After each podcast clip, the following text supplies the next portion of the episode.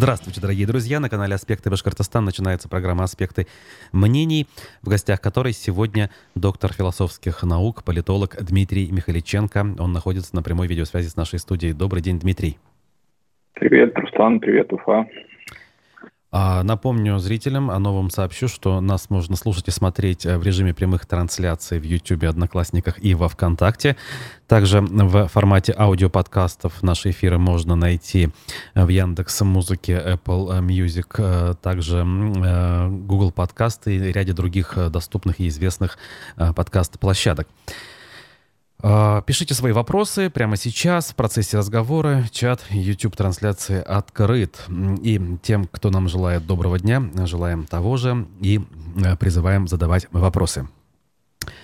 А, первое, вот о чем хотелось бы поговорить, это сегодняшняя новость, э, которая касается Радия Хабирова, а, который, в свою очередь, встречаясь с участниками башкирского добровольческого батальона, ответил на вопрос одного из военнослужащих, который задался темой, а не поедет ли Ради Хабиров сам на Донбасс, как о том э, говорили, э, прогнозировали даже некоторые наблюдатели, как это принято говорить. Как минимум СМИ об этом писали. И глава Башкирии ответил, что никаких планов таких у него нет. До 30-го года вообще-то он э, вынашивает планы по поводу развития э, Башкирии. Но добавил, что если вдруг э, руководство решит государство, то тогда, конечно же, он примет любое приглашение. Мне это напомнило, затянул немножко, но все-таки, мне это напомнило сентябрьскую встречу того же Радия Хабирова с студентами, со студентами РГСУ, по-моему, когда задавался вопрос по поводу того, не собирается ли он в Башкирию. И он тогда ответил, что, в общем-то, нет, но если партия э, прикажет, то я поеду. И через буквально три недели он оказался в Башкирии в качестве в Рио главы региона. Ваше ну да, да, да, это все, аналогии может быть э, можно проводить, но мне кажется, они здесь неправильны, да. Я думаю, что он имеет желание продолжить работу, и вот на одной из неформальных встреч журналистов, вы, наверное, соврать не дадите, вот было сказано так, что а, вот. А, вполне возможно, что они меня еще и попросят остаться, да, вот. Это было пару лет назад, наверное, насколько я помню, да. Mm-hmm. Ну вот, а, и я думаю, что так и есть. Дело в том, что вот я для себя это сегодня утром, когда прочитал у вас, а, сформулировал так, что раньше запускали слухи об отставках губернаторов, там расследование коррупционных дел каких-то, а вот их участием, а сейчас говорят о том, что они перейдут на работу в ДНР или ЛНР. Вот.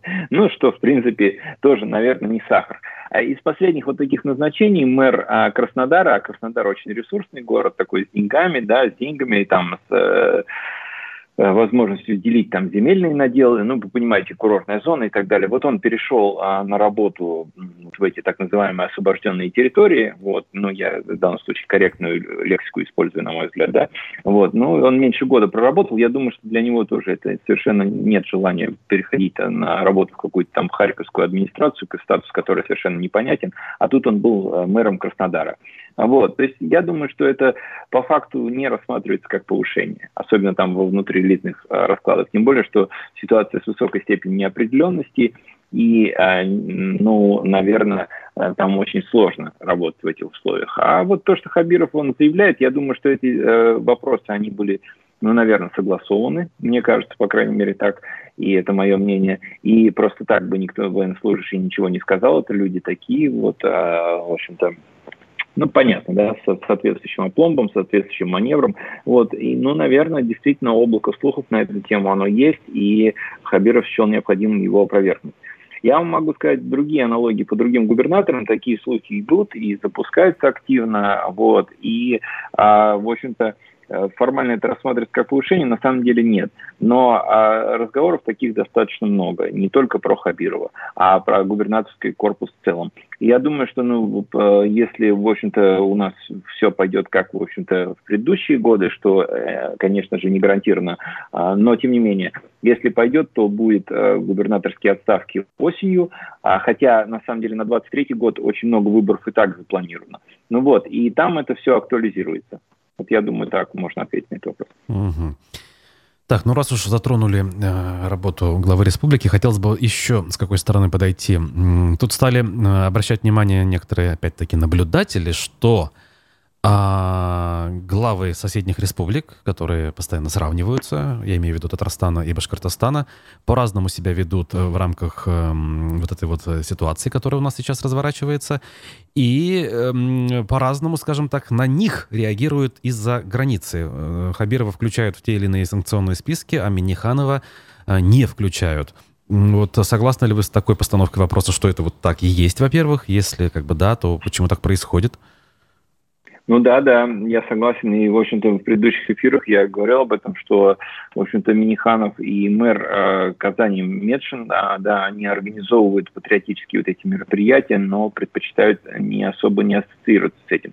Хабир уже сразу пошел прямолинейно в эту тему, взял быка за рога, и, естественно, там санкции в отношении него были ожидаемы. Плюс там вот, представители несистемной оппозиции активно работают против него. Ну и Хотя тоже у штаба Навального Казанского, там вот разгромленного, там тоже, наверное, свои счеты с Минихановым, но я хочу обратить внимание, что вот роль вот несистемной оппозиции в формировании вот этих санкционных списков, она достаточно значительна. И я, на самом деле, все губернаторы бравируют, это позиционируют такое, там, Беглов, допустим, э, э, вот, э, Зюганов тот же, кстати, не только губернаторы, вот все политический класс, да, там, скажем, они выражают свое одобрение вот этим попаданием под санкции, но на самом деле я не думаю, что их это очень сильно сильно радует, хотя это является определенной защитой с точки зрения краткосрочных вот текущих их э, стратегий и тактик политического поведения. А вот, но э, я бы скажу так, Руслан, еще не вечер, поэтому по Миниханову там совершенно все не гарантировано все может поменяться. Вот. Но учитывая его хорошие связи там с арабским миром, да, вот Дубай его очень интересует, Мальдиву он очень любит, вот, и, соответственно, я думаю, что он больше ориентируется вот на этот мир, такое, такое вот. А, а не на западный мир. Угу. Ну да, в общем, здесь у меня у самого тоже примерно такая точка зрения была. То есть, несмотря на то, что у него там и интересы, и контакты, и, наверное, личные отношения, я имею в виду Миниханова, э, это ничего не гарантирует, так ведь? Ну да, да, конечно, ничего не гарантирует. А то, что вот э, на самом деле там тоже вот и Хабиров, и республиканская власть развивали связи с Австрией. Вот Австрия это остается одной, кстати, самых таких вот, ну, не антироссийских стран Евросоюза, Венгрия, Австрия, ну, Германия, Франция, Италия, вот, пожалуй, и Гре- Греция, ну, и Кипр отчасти, да, вот, пожалуй, и все, остальные все-таки ориентированы на жесткие санкции и ограничения, и эти страны также ориентированы на ограничения, но, тем не менее, Австрия достаточно прагматично смотрит на это, и вполне возможно, даже вот в самых жестких сценариях, которые говорят, что там консульства свернутся, все российские, ну, вот, скорее всего, останется там в, в Вене, допустим, да, вот, ну и вот я хочу напомнить, что как раз вот эти планы раз, развивались активно, да, сотрудничество с Австрией и так далее, но сейчас, естественно, они все равно свернуты. Повестка внешнеэкономического сотрудничества э, российских регионов со странами Европы – она, в принципе, подорвана. Конечно, в наибольшей степени это пострадали регионы западной части России, ну, естественно, Калининград. Вот. А те регионы, которые ориентированы на восток, ну, в силу географического фактора, там это тоже Приморье, допустим, Дальний Восток, да, там вот регионы, вот они в этом плане все меньше на это а, завязаны. Но Башкирия, она старалась развивать и там, и там ВКонтакте, да, вот, ну, из Турции и так далее. Но сейчас это, конечно, повестка, она в очень сложном положении, хотя там что-то они делают и пытаются развивать контакты. Угу. А, вот в этом смысле э, хотелось бы вот эту активность немножечко обсудить на Ближневосточном фронте, что ли. Я уже даже не говорю mm-hmm. о том, все-таки был ли там Ради Хабиров в отпуске, или он занимался деловыми переговорами, потому что люди задаются вопросом. Э, и стало известно о тратах бюджетных. 32 миллиона вроде как потратили на эту самую неделю, хотя до этого информация шла, что это был отпуск. Э, соответственно, это все имеет смысл, если предположить, что там действительно деловые какие-то вещи происходят и какие-то договоренности пытаются э, достигнуть. Нет, нет, ну вопрос трат это, конечно, достаточно серьезный, и по ПМЭФ там были вот такие обвинения и сейчас. В общем-то, это инструмент давления, да, но, понимаете, у нас власть, вот мы сейчас говорим там, или про властные там телеграм-каналы пишут, пропагандисты, консолидацию общества и власти и так далее и тому подобное. На самом деле это все достаточно амбивалентно. То есть, с одной стороны, да, с другой стороны, а, в общем-то, власть ведет себя, ну, в условиях снижения социального контроля, она ведет себя достаточно независимо, что хочет, то и делает. Вот. Что касается Узбекистана, там есть, есть повестка для развития. В общем-то, и Хабиров ездил, и Назаров. Вот есть о чем договариваться, тем более, что сейчас вот, смотрите, с точки зрения, допустим, текущих раскладов, вот геополитики, внешнеэкономических связей, у России э, центр как бы империи, условно говоря, да, у нее меньше возможностей, чем у ее периферии. Это в сферу ее влияния, допустим, входит Армения, там, Киргизия, да, это несомненно э, члены Евразийского экономического союза. Тот же Узбекистан, он никуда не входит, он старается независимым, но он зависим по мигрантам, там несколько миллионов мигрантов. И другая повестка э, есть экономических связей, там тот же хлопок ему надо забывать. У Шавкат Мирзиева другая была проблема проблему, вот, которую последние 7 лет решал. То есть там фактически использовался труд детей, а вот, и всякие там фирмы западные, типа H&M и так далее, то есть они ну, не покупали этот хлопок, они не покупали, потому что использовался труд детей. Вот он это преодолевает и возвращает, в общем-то, Узбекистан на арену внешнеэкономического сотрудничества со всеми а, направлениями, китайское, российское и западное. Вот. И, соответственно, сейчас, конечно же, нужно понимать, что, э, в общем-то, Запад угрожает санкциями Казахстану, Узбекистану, там, Таджикистану там уже. Но тот же визит Путина в Таджикистан, в общем-то, это достаточно феноменальное явление. Ну, вы понимаете, что такое Таджикистан с точки зрения экономики. Кроме мигрантов там ничего. Это, по сути, нищета полуфеодальная и так далее. Тем не менее, российский руководитель вот туда вынужден ехать. И в том числе для того, чтобы оказать уважение там а, вот этому президенту, ну и договориться с ним по каким-то вопросам.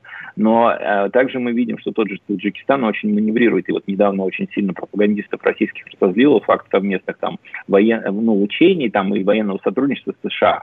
Так вот, я хочу сказать, что эта ситуация для Республики Центральной Азии, она такая вот очень амбивалентная. С одной стороны, хочется сотрудничать с Россией, очевидное преимущество. С другой стороны, есть риски попасть под вторичные санкции. И вот они сейчас э, действительно э, пытаются найти общие точки, обходные маневры и так далее. Поэтому я считаю, что повестка взаимодействия с Узбекистаном, в котором на самом деле очень много трудовых ресурсов и народ-то работящий, вот, но, правда, никаких институтов нет нормально работающих, вот, кроме там принуждения, там, ну и серая зона, там, например, вот если экономику брать, там почти все в серой зоне. Ну, ну не все, но очень много, да. Вот. И а, эта повестка, она имеет основание быть. Но приходится и российским руководителям регионов, и, в общем-то, федеральной власти выстраивать эти контакты и пытаться найти точки обхода вот этого западного санкционного давления. Но мы видим также, что, э, дополняя картину, э, мы видим также, что Украина активно работает по, в плане усиления санкций против России, в том числе вот этих вторичных санкций, и налажена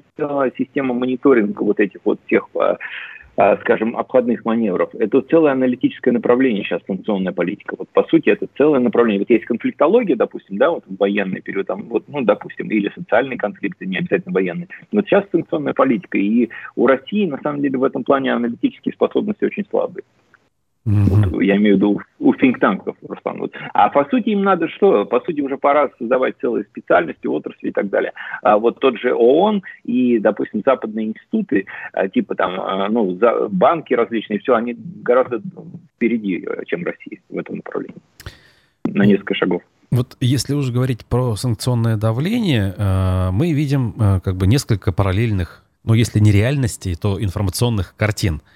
Э, есть как бы официально транслируемая идея, что санкции полностью провалились, и у нас вообще все как было, а то и лучше даже в некотором смысле, потому что у нас рубль укрепился, и у нас иностранные товары, которые, кстати говоря, продолжают поступать по параллельному импорту, они теперь э, дешевле. И это, кстати, правда, по крайней мере, по некоторым вот моим наблюдениям.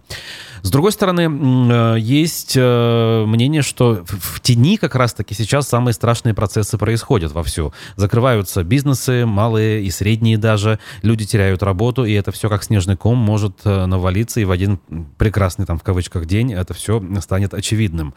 Вот. Э, там есть третье мнение, например, что должно было все быть плохо, но должно было быть раньше, я не знаю, в начале лета, а теперь мы этот момент пережили. Короче говоря, вот э, я сам реально путаюсь и не могу как бы в этом смысле, ну, что ли, выбрать наиболее правдоподобную версию. Какова ваша? Да, но то, что я буду говорить, это синтез тех мнений, которые уже озвучены, но тем не менее, значит, есть амортизирующий фактор, это все-таки экономическая политика, а, в общем-то, вот, а, Набиулины и Минфина, несмотря на то, что их жестко критикуют, они смогли а, во многом амортизировать те негативные явления, которые есть. Во-вторых, а, значит, э, фактор, ну, параллельный импорт, он, по сути, не налажен должным образом, и Сейчас просто, когда общество меньше потребляет, люди просто стали больше экономить, потому что они понимают, что э, впереди еще сложные времена. Вот. И сейчас э, вот цены на тот же там а, импорт, ну вот условно на Лего там или какие-то кроссовки Nike там, да, они растут очень сильно. И в тот же, например, вот Озон и так далее, они просто начали не оригинальную продукцию, а точнее фейки продавать, и здесь в этом плане наступает серая зона, так скажем, она расширяется. Вот по узбекистанскому, кстати, сценарию.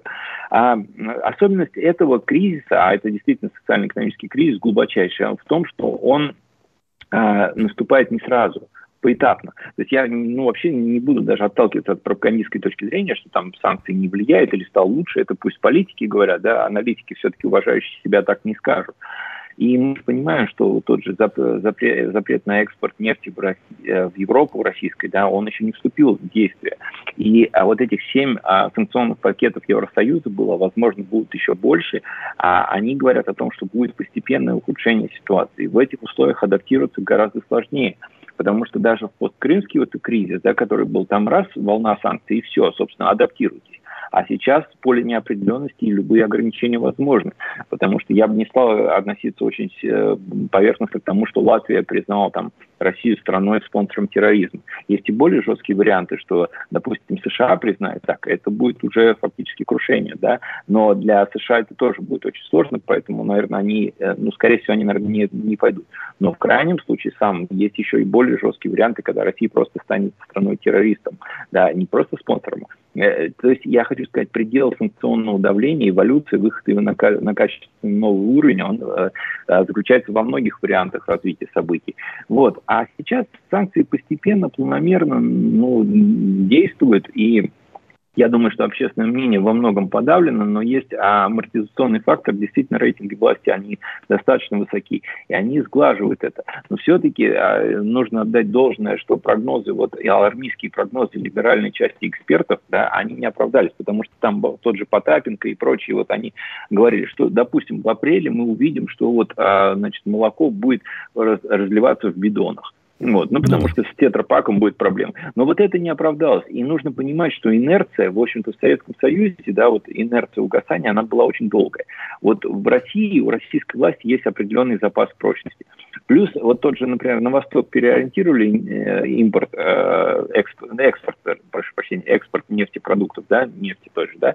Это, да, с дисконтом все, но это нормально, это способствует тому, чтобы Индия, например, более внимательно относилась к российским интересам. Соответственно, да, с дисконтом фондом, но тем не менее там получается. Вот, конечно, не вызывает сомнения дальнейшая милитаризация экономики вот при вот этой власти, насколько она будет долгой там, да, вот. Это, конечно, будет неблагоприятный фактор, но тем не менее вся инерция может схватить на 2-3 года, но постепенно ухудшение ситуации безусловно происходит, безусловно происходит. Угу. А, ну, не, должен все-таки спросить, вот на этом общем фоне того, о чем вы говорили, Башкирия выглядит как середнячок а, или в чем-то лучше, или в хуже? Нет, нет, но у Башкирии запас прочности всегда был, то есть это регион выше среднего, да, не середнячок, но вы же понимаете структуру экономики, и, наверное, слушатели, да, это понимают, что там много зависит от, э, опять же, нефти, то есть нефтепереработки. Сейчас вот здесь вот, а, ну, а, критичного, наверное, не будет, потому что ну, потому что нефть все равно будут продавать. И вот иноземцев это прекрасно показало, что даже если Европа вот эти санкции накладывает, то как часовой, ну, не маятник, а стрелку просто в другую сторону разворачивает и э, идет через Индию, поставки будут. Да, бенефициар это не Россия этой ситуации, но Россия в накладе не останется. Вот, в этом плане нормально. Индекс промышленного производства нормально.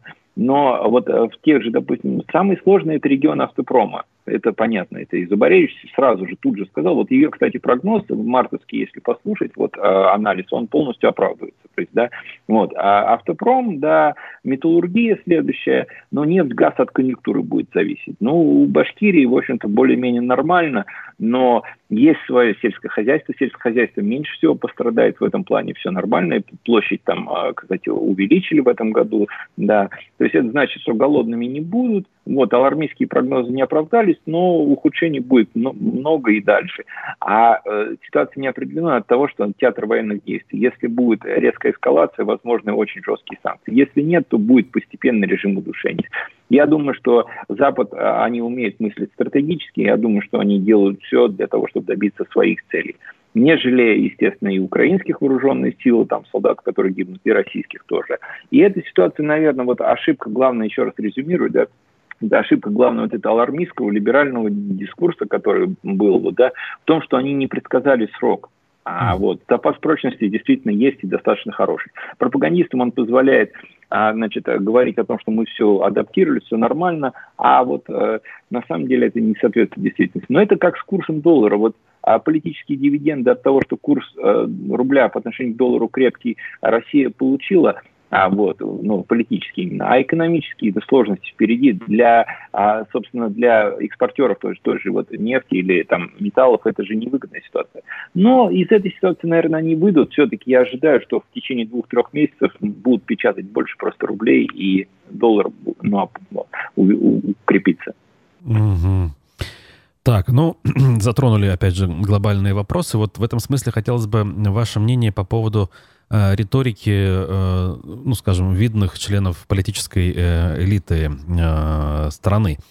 Вот Слуцкий, ЛДПР, все-таки преемник Жириновского, да, одна страна, там один народ, один президент. Вот довольно-таки любопытную формулировку озвучил.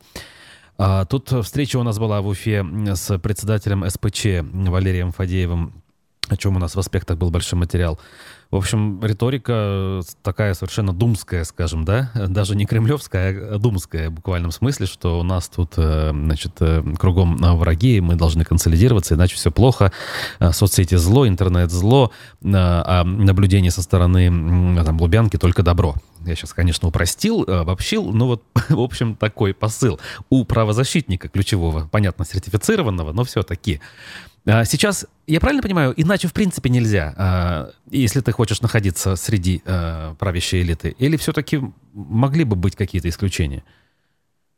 Ну, определенные исключения есть, но я так думаю, что они пытаются, вот многие из вот этого политического класса, не ключевые игроки, но участники тусовки, они пытаются, так скажем, предугадать, а, значит, вот э, поведение, там, скажем, руководства страны и силового блока, и вот становится более пытаются быть более святыми, чем Папа Римский.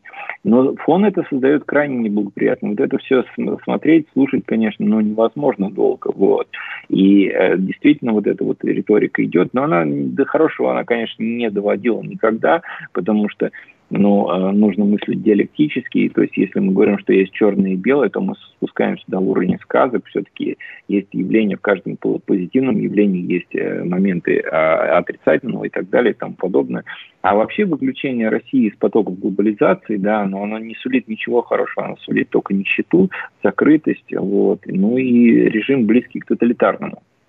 Пока, на самом деле, пока власти а, не хотят доводить это, эту ситуацию до, а, до такой, хотя бы потому, что, хотя бы потому, что а, это приведет неминуемо к изменению самого правящего класса ожесточению, что условно будут вот адепты там Дугина, вот эти вот, которые, значит, э, политики, которые высказываются примерно в аналогичном а, с, ну, вы поняли, с каким историческим деятелем немецким, да, а, вот 20 века, вот, вот фразы такие дают. Вот, а это на самом деле не тот путь, который э, политический класс хочет Э, выдержать. Они хотят, сейчас у них задача, как я понимаю, это значит э, э, замириться, прекратить, ну, замириться с Западом худо-бедно, по крайней мере, на холодную, там, скажем, вражду, вот, продолжать торговать, вот, ну и все-таки прекратить, наверное, специальную военную операцию.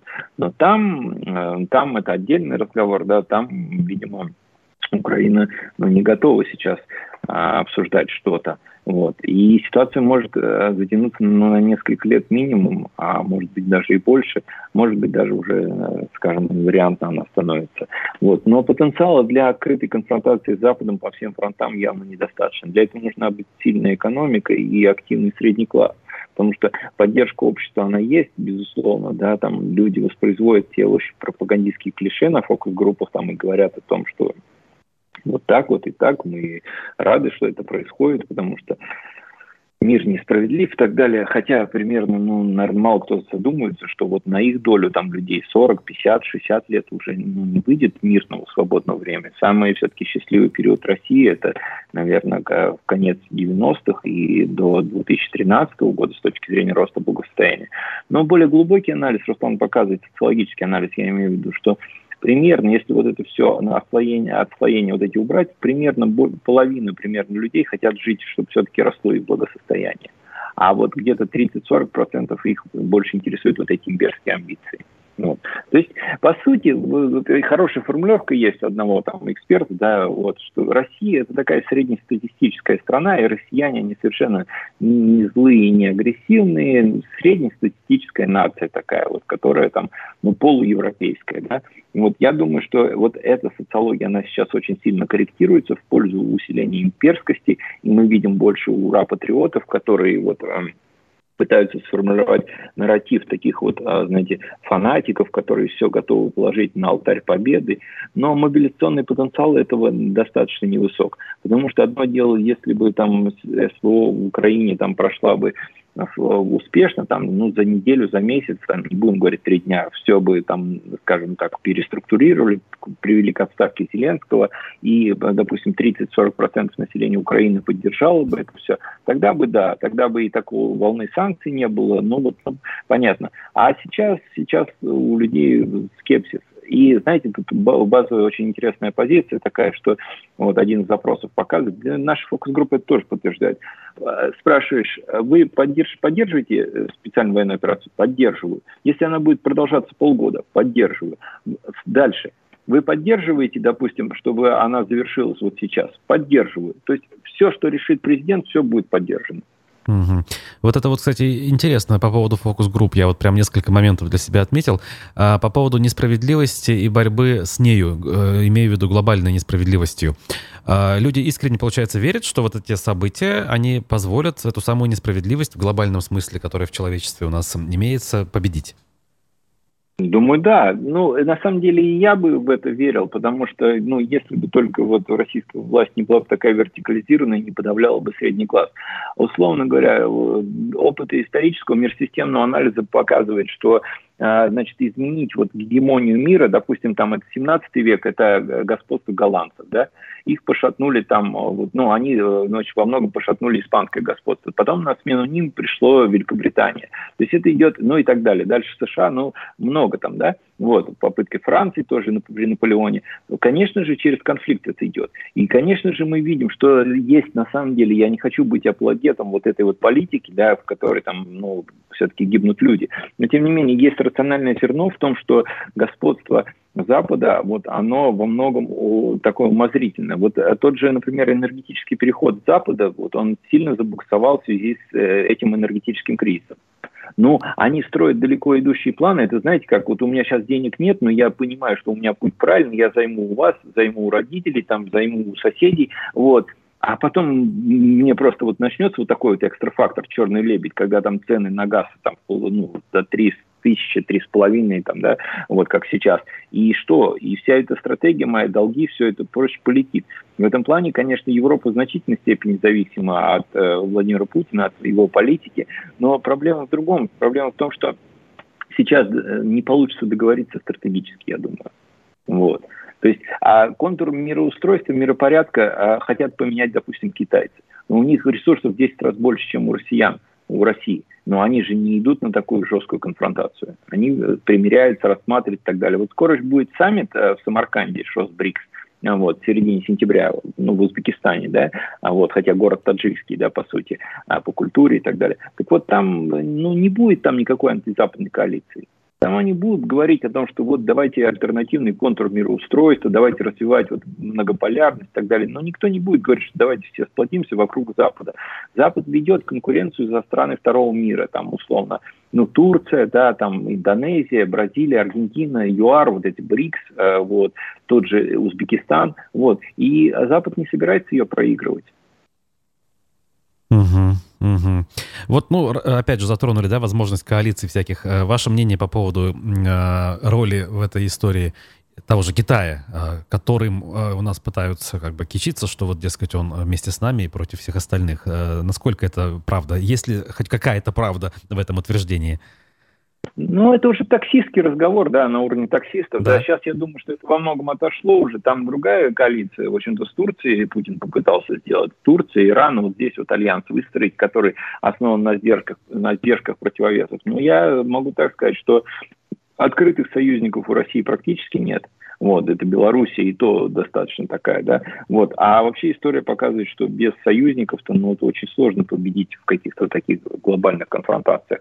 Но в то же время, а, я думаю, сильной стороной является вот этот газовый фактор все-таки и тот факт, что страны вот э, континентальной Европы, ну там Франция, Италия, прежде всего, и ну, Германия, да, они не заинтересованы в резком усилении англосаксонских стран. То есть США, в общем-то, если они будут доминировать в Евросоюзе, они им навяжут свою волю и решат ее всякой субъектности. Также и Великобритания ориентирована на это. У них есть свои союзники, это балтийские страны, которые называют неправильно Прибалтикой, да, вот, э, собственно, Польша, Чехия, Словакия также вот сюда, рассмат... Э, сюда больше склоняются. Вообще конфигурация, конечно, такую потенциальность, она имеет возможность рассматриваться в контексте, допустим, вот 30-летней войны 17 века, когда такие же противоречия были, но там по религиозному фактору протестанты, католики, да, тем не менее, а, возможно, что конфронтация перейдет и на европейские в общем-то, державы. Но сейчас, наверное, базовым является сценарий для всего западного мира, и Китай это также поддерживает, локализация этого конфликта, чтобы он не распространялся дальше, чем постсоветское пространство. В то же время мы видим, опять же, у нас сегодня такой обзорно-панорамный да, идет разговор, и тем не менее мы видим, а, что тот же Азербайджан, допустим, да, вот и Турция, они постепенно там, а, ну, не наступают, но получают все больше и больше в том же Нагорном Карабахе и так далее. То есть есть определенные факторы давления. Многие говорят о сценарии, там, вот, э, удушения там, России по ее периметрам, но Россия тоже, наверное, извлекла уроки из э, краха Советского Союза и действует достаточно активно. Понимаете, СВО это одно, можно за скобки брать, там, да, и вот, но в плане остального там, ну, нельзя сказать, что э, какой-то фантастическое там неуспехи у российской дипломатии и так далее. Другое дело, что отношения с Западом портятся окончательно. А, и я бы хотел повторить, вот еще выключение из потоков глобализации, оно крайне невыгодно. Страны, которые автаркически замыкаются в себе, да, они становятся ну, деградирующие просто. Вот. И это, на самом деле, долгосрочные риски для и суверенитета, и благосостояния, и роста народного населения и так далее и тому подобное. Вот сейчас задача как-то настроиться на ту конфигурацию, которая не выключит Россию из глобализации, но и позволит сохранить ей вот этот суверенитет. Вот, кстати, этот момент кажется очевидным совершенно, и как бы я смею предположить, что это понимают, в том числе и люди, принимающие решения вплоть до, собственно, президента России. Э, согласны ли вы с этим, что они это понимают и должны так или иначе действовать, чтобы вот все-таки не выпасть полностью? Ну, да, у Путина, собственно, такая стилистика и была. Он, он сказал, что, во-первых, что замыкаться никто не позволит замкнуть Россию, но мы будем ездить в те страны, которые нам, в общем-то, близки. Я вот посмотрел, поговорил, на самом деле, про фирмы, да, но в Европу вообще вот у России, у финцев интересов практически нет. Вот я с несколькими турфирмами говорил, сейчас нет. Ну и возможности резко сократились, хотя там а, можно через Турцию, Стамбул, Анкара и так далее. А вот те страны, которые, в общем-то, будут посещать, э, вот те же вот, ну, там, уфимцы, да, дальше, которые более-менее обеспечены, там это 5-6%. Но это Эмираты, это Египет, Турция, Таиланд, это а, Мальдивы все страны, где нет ни местного самоуправления, ни нет ни э, демократии, ничего. То есть, ну, это очень изменит, э, на самом деле, жизненный мир и представление молодежи, формируясь вот тем, кому сейчас 16-17 лет. Им очень трудно будет объяснить связь между местным самоуправлением, например, экономическим развитием. Вот. Абстрактное мышление будет, э, ну, во многом будет притупляться. А в искусстве на первый план подойдут, пойдут либо это андеграунд жесткий, либо это просто какой-то реализм, типа там а, лес, опушка и так далее. То есть все это очень взаимосвязано, это требует отдельного изучения, вот, и опять же тот же спорт, что там происходит. Нам а, долгое время говорили, что у нас лучшая лига, а если сейчас посмотреть, какие игроки уехали там в Швейцарию играть за три раза э, би, би, меньше контракта или в Швецию, то там совершенно не, э, гораздо получше даже игроки приезжают, потому что там ситуация лучше, вот. А тем, кому, значит, вот россияне, там те же, тот же Салават, платят большие деньги – легионерам, но они в лучшем случае а, чуть, чуть хуже, чем те были. Вот. Ну и так далее. То есть, э, понимаете, то есть э, ситуация такова, что э, Россия, эта экзистенциальная угроза, рискует утратить свои вот возможности, точки входа в западный мир. Научное сотрудничество, Руслан, опять же, там же много статей и так далее. Это все имеет очень долгосрочные негативные последствия, и восстановление это будет очень долгое даже в самом благоприятном сценарии. Угу. Так, вот тут нас просят немножко вернуться к нашей все-таки региональной повестке. Два батальона добровольческих отправлены в Украину. Будет ли третий э, или на этом должны ограничиться, ваш взгляд? Э, я не специалист военный, я думаю, что если федеральный центр э, посчитает необходимым, то Хабиров сформирует еще больше. Вот. В, в общем-то, такое, могу опять-таки ретранслировать такое мнение, что вот считается, что в Москве там, да, участников СВО погибло ну, меньше сотни. Вообще говорят 20 человек там, да, а в регионах гораздо больше. Но там есть, э, многие рассматривают это как социальный лифт особенно региональная глубинка. Вот. Вопрос же не в, не в количественном наполнении. Вопрос больше в э, современной войне. Все-таки эта война ведется, наверное, а, где-то методами 20 века, а где-то 21-го. То есть тут синтез такой, да, а, вот, ну, такой симбиоз, точнее, не синтез даже, да, вот, и я думаю, что дело-то не в кадровом наполнении, а, в общем-то, в, прежде всего, в вооружении, вот, и тут я не знаю просто статистику, э, насколько израсходно оказались российские вот эти военные ресурсы, те же ракеты там, вот и так далее. Вот. Надо будет оформить. Вот. Сейчас, в общем-то, Хабиров один из первых вот этот такой батальон а, организовал, вот, отчитался на на федеральном уровне, наверное, это ему плюс получилось, но надо будет еще наберут. Угу. Да, понятно. А, здесь у нас а, в Уфе еще и кое-какие местные дела. Вам, как уфимцу а, коренному, который любит город свой, не могу не задать этот вопрос. Прям дискуссии бурные раз, разгорелись. А, история началась еще в конце 2020 года, когда Ради Хабиров на пресс-конференции заявил, что ему не нравятся идеи строительства высоток там и тут, в том числе на площадке у госцирка на месте бывшего кафе. И вроде как история уже сошла на нет. Потом немножечко об этом говорили те или иные чиновники, объясняя, что в принципе там все будет построено, потому что все законно. И вот прям таки, как гром среди ясного неба, Начались продажи, все об этом написали, но засуетилась мэрия. Э, начала говорить, что мы будем судиться и отзовем разрешение на строительство в этом участке, э, вроде как ссылаясь в том числе на общественное мнение. Я тут про что хочу сказать. Э, вроде бы, ну как бы Очевидно, Хабиров там не говорил точно, что мы строить не будем. Он просто говорил, что ему не нравится. Поэтому решали вроде как другие люди. Окей. Но почему нет никакой преемственности, что ли, да? То есть э, одни говорят одно, другие говорят второе, а делают совершенно иначе. И в результате мы можем получить э, ну, очередное как бы ужасное пятно на карте города в плане того, что город будет терять свою там индивидуальность и далее по списку. Что вообще у нас происходит? Почему у других не так? Да нет, к сожалению, Руслан, и у других так. Я вот мониторю регионы и вижу эту ситуацию. Много очень интересантов, и тот же, на самом деле, вот я не говорю, что это он, но Хуснулин очень влиятельный, и он задает, в общем-то, планку во многих отношениях. Я вот могу сказать вам просто, чтобы быть фактурным, а не просто рассуждать, потому что я не слежу за этой ситуацией, но понимаю, о чем речь же в Перми прям жесточайшая вот конкуренция идет между губернатором Махониным, который не такой сильный, как Хабиров, и вот э, мэрией, которая опирается на местные элиты. Вот они прям в деле уже больше года, вот эти вот участки, контроль, полномочия и так далее тому подобное. Точная застройка везде вот она идет, везде. Я понимаю, что вот сейчас, вот когда покупаю квартиру, вот я просто в том жилье, где я сейчас живу, там вот э, на окраине в Москве, да, на юго-западе Москвы, вот, я просто не глядя, просто купил и все, там, да, мне надо было переезжать, и все. Вот. Э, я понимаю, что если сейчас выбирать, надо поехать посмотреть, а нет ли тут свободных площадок, в которых просто потом воткнут вот эти высотки. Потому что и школы, и инфраструктура, все, она на этом все экономит, застройщики получают вот а, прибыль. Я вам могу такой пример сказать, как вот в этих вот гнилых э, странах Запада, в кавычках, да, происходит в Праге, вот 7 э, лет муниципалитет выдает э, право на строительство. Идут общественные слушания, значит, э, представляется проект, а, значит, инфраструктура обсуждается и так далее. И там строится малоэтажное строительство, малоэтажное. Там есть высокие 10 тысяч, 10 этажей там и так далее, но в целом малоэтажное строительство. Вот. А у нас же все гораздо идет вот, вот через, э, ну, грубо говоря, через одно место, вот, но но место это заключается в том, что а, застройщики получают сверхприбыль. И э, по вот о кафе, когда его сносили, ну мы же тоже э, как бы не только политиков слушаем, мы же понимали, к чему это идет. Я вот был в Уфе прошлым летом, да, вот этим заканчивающим летом. Я видел это, да, что там сейчас начинают, ну, готовить снос и так далее. Я думаю, что, конечно, туда будут втыкать То же самое парк Якута, вот где я, собственно, живу, рядом с Уфа-ареной в Уфе. Там же, ну, понимаете, там летом такое нагромождение, а люди, ну, у меня двоюродные братья живут и так далее, ну, мы разговариваем, ну, жалуются очень, что э, зелени не хватает.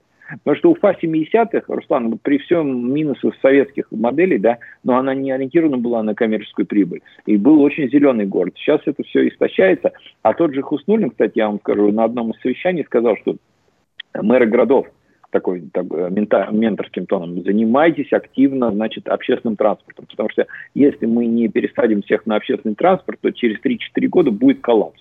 Ну, я могу сказать, что сейчас, а, значит, иномарок дешевых стало меньше, хотя они идут из Армении, там, из Беларуси и так далее, из э, Южной Кореи, вот, праворуки уже пошли. Вот, с, с, с транспортом, может, ситуация чуть-чуть, значит, отложится, но в целом э, все идет вот к этому коллапсу такому. Ну, вот в Москве, собственно, мы не представляем, вот у меня родители живут, они машиной пользуются, но иногда там в больницу съездить и так далее, пенсионеры. И мне нет необходимости вообще машины, то есть такси вызвать и все.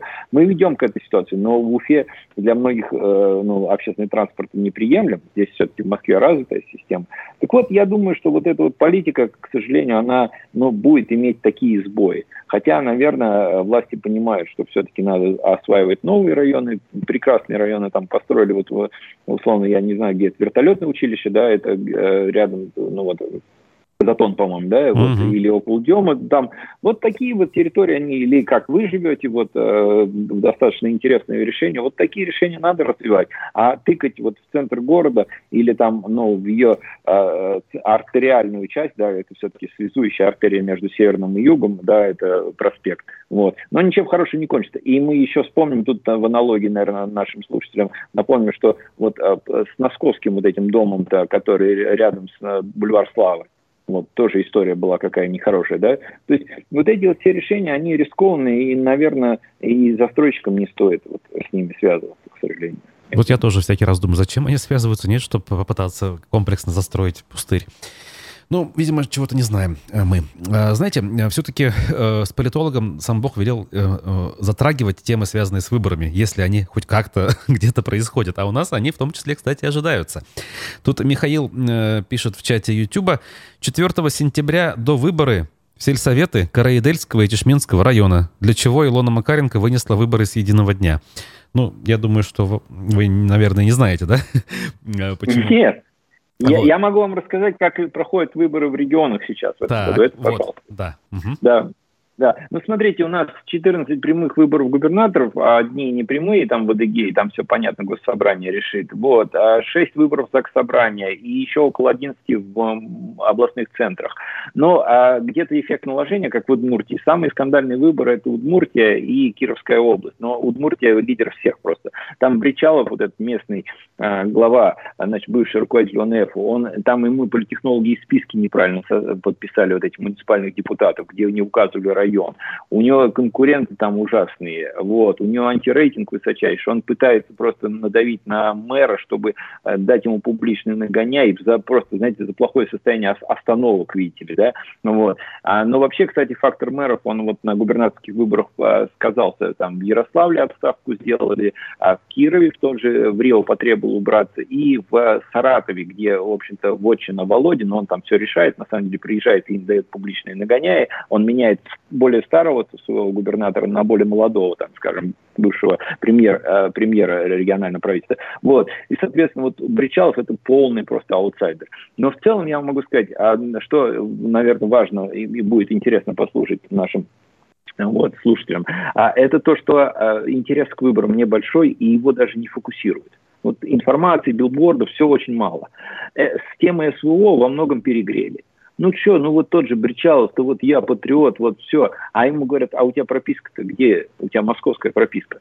Срочно все, давайте меняем. Он сделал ижевскую прописку, уже в этот момент выбор. Меняет бюллетени, там все это. Ну, а как был варяг, так и есть. А ведь все-таки Удмуртия – это национальная республика, там в основном русские живут, да, это еще больше, чем у нас, да, у нас все-таки тюркоязычная больше, да, но тем не менее, там, вы знаете, я вам хотел напомнить, что там же был и акт самосожжения человека, да, и, и это удмуртская интеллигенция, который, ну, в общем-то, очень расстроен был, что язык не развивается. И вот это вот губернаторы, ну, грубо говоря, я скажу, там, ни рыба, ни мясо, вот, которые, вот они вот, э, ну, все равно они изберутся все, конечно, выиграют в первом туре, да, но Куйвышев, вы знаете, эта история достаточно известная, с Ройзманом, как он быстренько, он был к этому готов он был к этому готов, он быстро сказал, что это достойно уважения и так далее и тому подобное.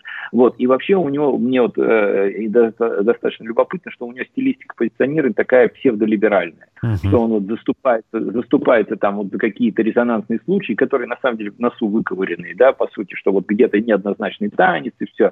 Ну, то есть, по крайней мере, он вот эту морковку, которую он вешает своим избирателям, да, перед, э, перед э, носом, она, по крайней мере, какая-то либеральная. Ну, Калининградская область, да, тоже интересная интересным. Вы знаете, у них масса проблем с литовским транзитом и так далее. Но там там, конечно же, этому губернатору молодому ему не до этого, он пытается активно сказать, что вот мы нормализуем ситуацию. Но недовольство есть. В целом, конечно, везде все победят, все понятно, но вот а, выборы в Кировской области, это не губернатора даже больше, а в городскую думу. И в Удмуртии они самые интересные, ну и Ярославская область завершает, да, там тоже выборы и губернатора, а там очень сильные элиты, они, ну, они всегда сильные. Вот, они в прошлом году показали, в общем-то, власти и хоккеиста одного прокатили, единороссовского, Коваленко, бывший НХЛ и так далее. Вот, и вот вот эти регионы, там будет определенные конкурентные кампании. В Башкирии же в следующем году выборы в госсобрание, по-моему, готовятся. Да, пять лет пройдет. Угу. Да, да, да. Но вот там, я думаю, что ну, не будет особой интриги, если Хабиров будет у власти, там он, в общем-то, знает, как эти все вопросы решать. А так, э, интерес к выборам небольшой, и я для себя так сформулировал на основе фокус-групп, мы тоже спрашивали людей, но они ничего не ожидают от этой ситуации. Ну вот изберут его, ну и что? Ничего они это не ожидают. Вот, и это главный фактор. Но, тем не менее, легитимность процедуры сохранена.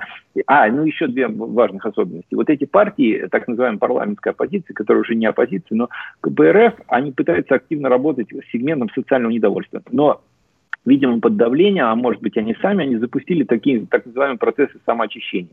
И вот таких жестких оппозиционеров, которые имеют рейтинг, поддержку, народные трибуны и так далее, они их просто убирают из списка. Особенно это было заметно в конце июля. Вот. Ну а справедливый рост и, и, более, и более тихо стали вести. А ЛДПР вообще нечего предложить. Но новые люди что-то пытаются делать. Вот они вкладываются в ту же компанию в Свердловской области. За второе место борются. Ну вот короткий обзор такой.